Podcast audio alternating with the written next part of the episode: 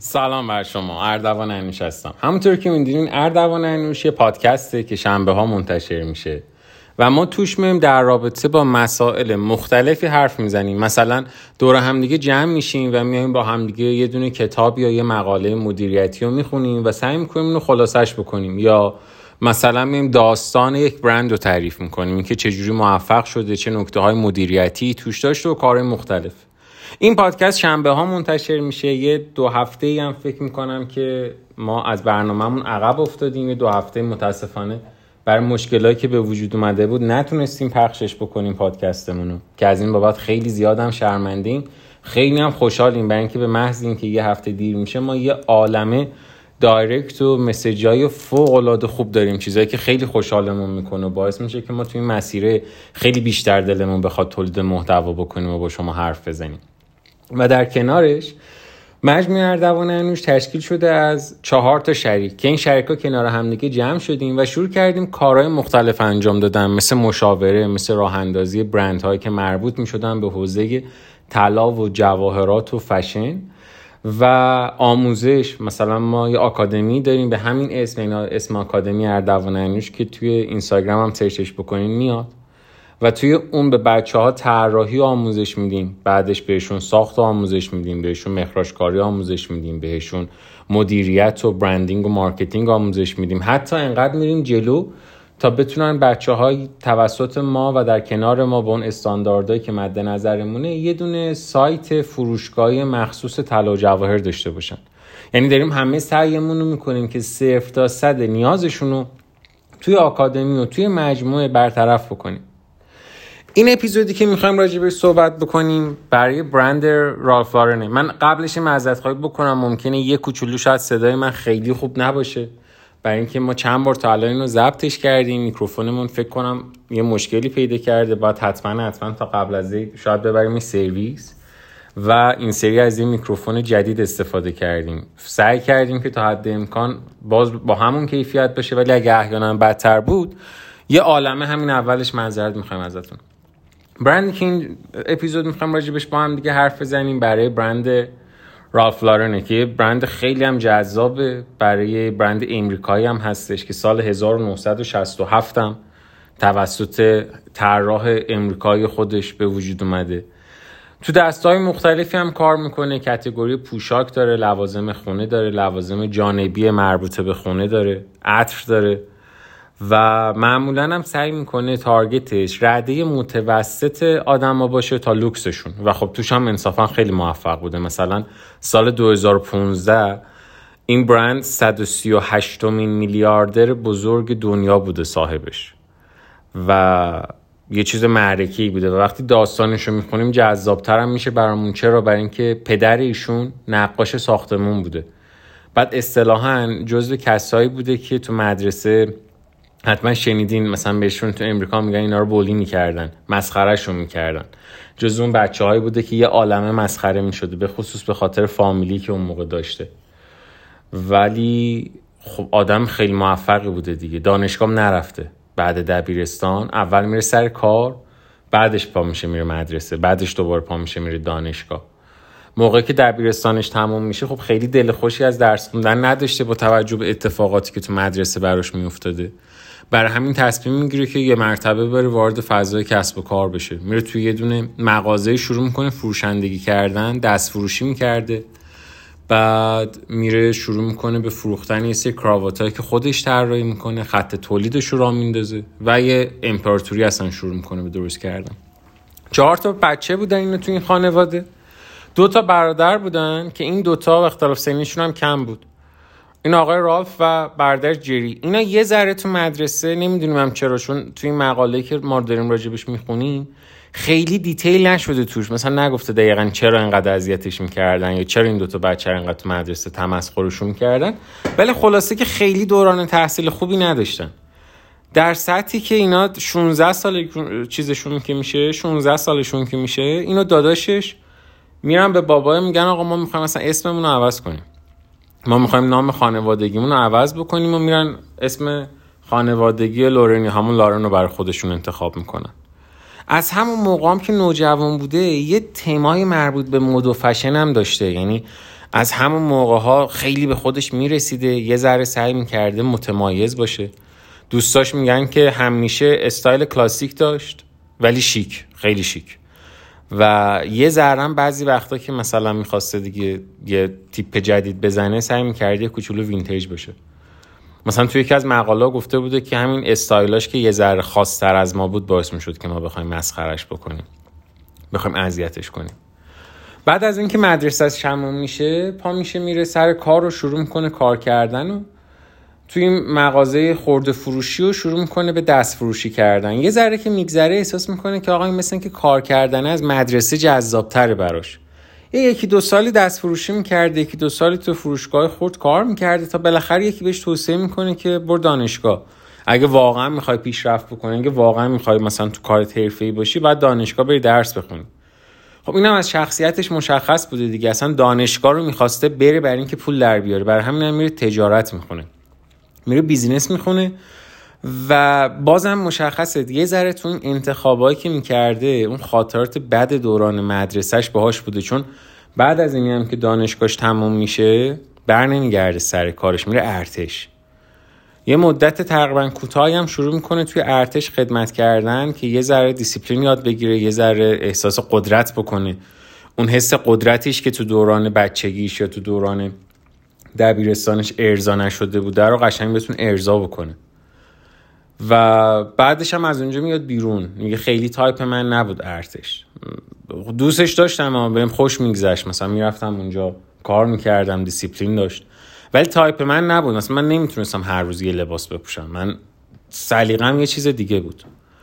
میره بیرون و میره توی خورده فروشی به عنوان یه فروشنده شروع می‌کنه به مشغول شدن. خورده فروشی Brooks Brothers اونجا شروع می‌کنه کار کردن تا سال 1967 اونجا برای اولین بار تصمیم می‌گیره که برند خودش رو درست بکنه. یه برندی رو تأسیس می‌کنه بعد اون موقع کراوات که مد بوده کراوات باریک و بلند بوده. این میاد میگه که اینا زشتن خیلی زشتن. میاد برشاش رو یه ذره از حد معمول بزرگتر می‌زنه. میگه اینا خیلی کوچولو یه ذره اینا رو پهنشون می‌کنه.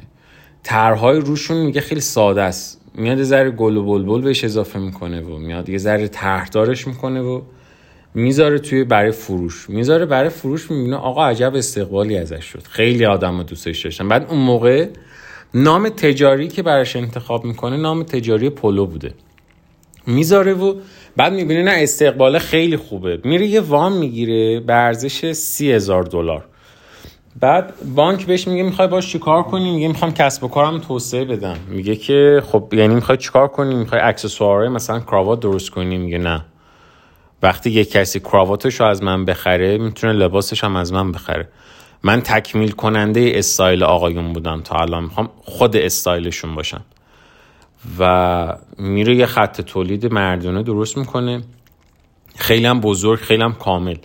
که توش لباس های مردونه اصلا کلا طراحی می‌کنن و میدوزن و بعد جالبیش اینه که همین خط تولیده که با یه وام سی هزار دلاری به وجود اومده بوده سال 1970 آقای لافرن برنده جایزه اگه اسمشو بتونم درست بگم کوتی وارد میشه که برای لباس های مردونه بوده اصلا. این جایزه هر رو که می‌بره آقا از قبل آدما بیشتر میشناسنش بیشتر مرکز توجه قرار می‌گیره اینم می‌بینه آقا نه باحاله داره خوش میگذره بهش. میره لباس های زنونه درست می‌کنه. بعد بهش میگن که خب آخه ما که تخصصی توش نداریم ما می‌خوایم چیکار بکنیم بر خط تولید لباس های زنونه؟ ما اصلا سنسی نداریم نسبت به ماجرا. مثلا بریم چی تولید کنیم؟ بریم لباس شب درست کنیم بریم مثلا چی اصلا بزنیم ما؟ هر چیزی تولید بکنیم 90 درصد شکست می‌خوریم.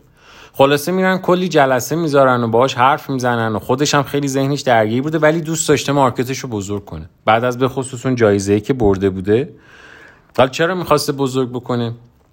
توی یه فیلمی توی یوتیوب میگفتش که وقتی که این جایزه رو برد مرکز توجه قرار گرفت. آدمای بیشتری اومدن سمتش. خب معمولا هم آقایون وقتی می‌خوان خرید کنن با همسرشون دوست دخترشون نامزدشون میرن. بعد اون لحظه می‌دیده که خانوما مشتاقترن برای خرید تا اون آقایی که می‌خواد بخره.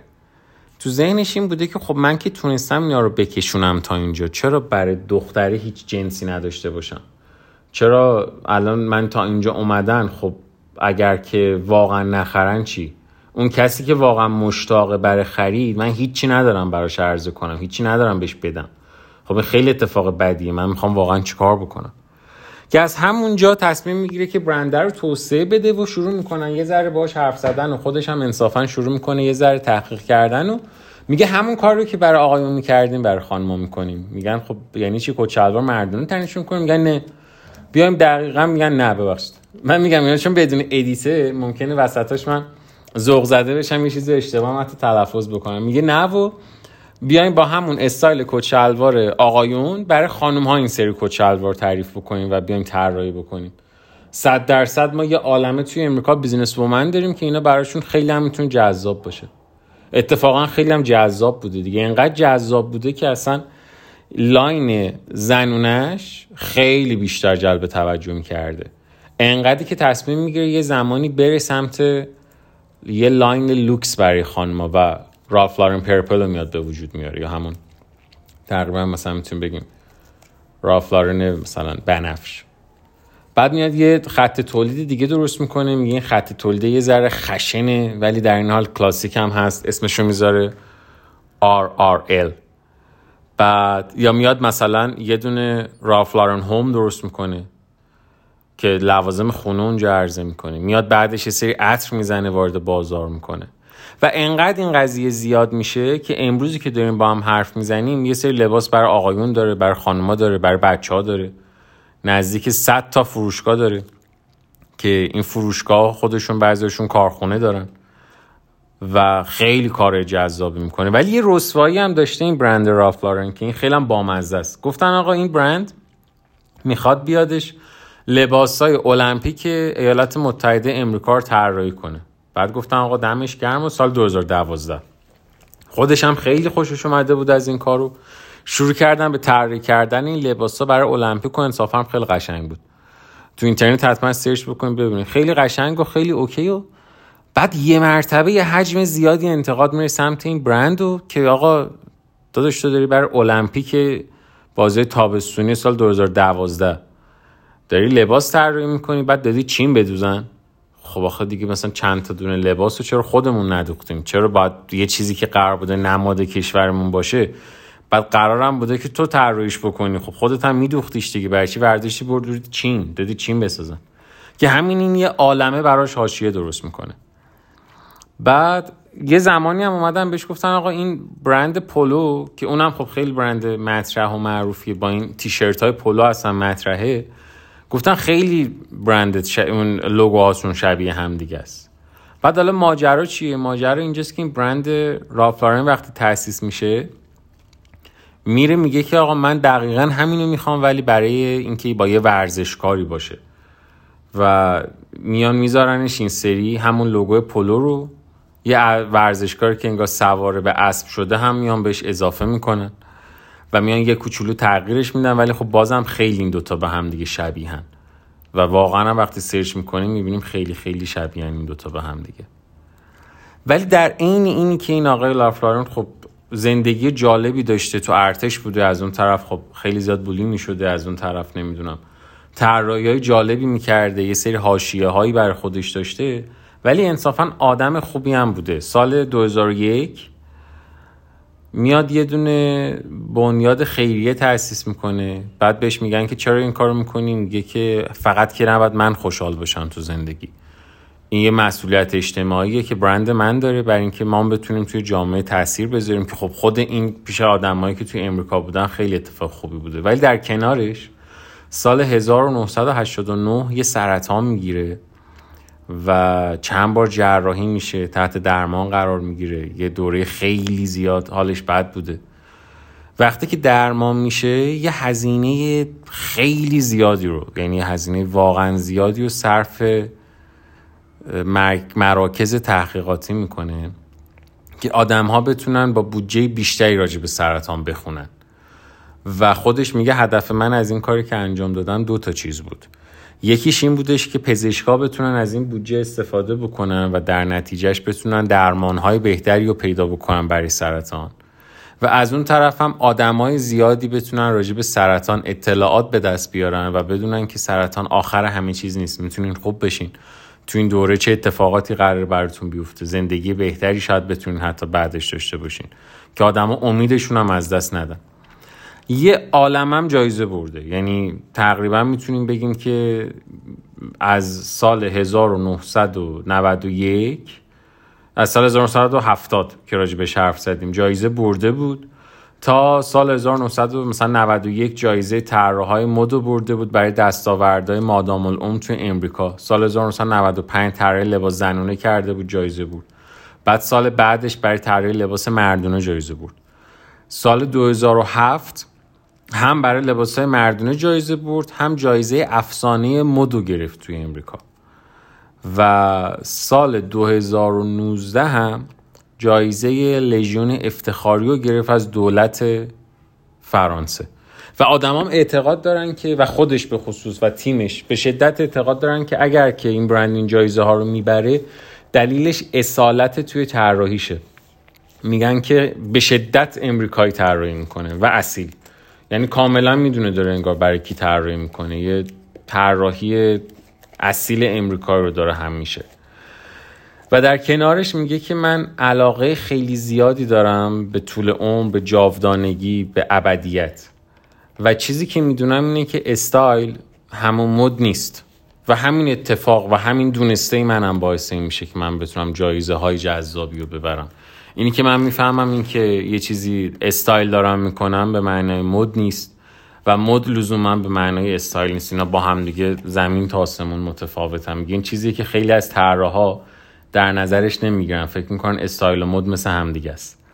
که خب واقعا هم نیست دیگه. یه عالمه الان ما خودمون اینفلوئنسرایی داریم که استایل می‌کنن ولی اصلا برخلاف مدن شاید و انصافا هم خیلی جذابن. دمتون گرم. ببخشید اگر این پادکستی که با هم دیگه ضبط کردیم شاید یه کوچولو صداش بد باشه. و اینکه ببخشید که دو هفته ای هم ما تاخیر داشتیم. ایشالله که پادکست خوبی بوده باشه.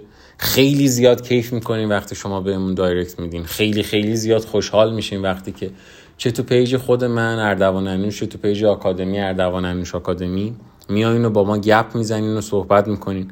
و یه عالمه افتخار می‌کنم که به واسطه این پادکست ها ما کلی دوست و رفیق خوب و باحال و باسواد تو زمینه مد و لباس و فشن و مدیریت پیدا کردیم. دمتون گرم.